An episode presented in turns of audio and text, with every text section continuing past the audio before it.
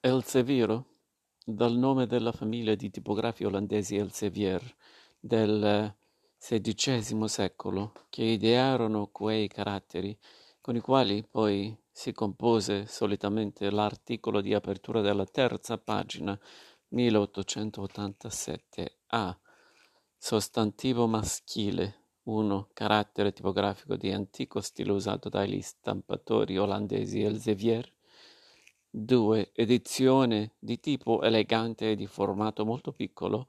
3.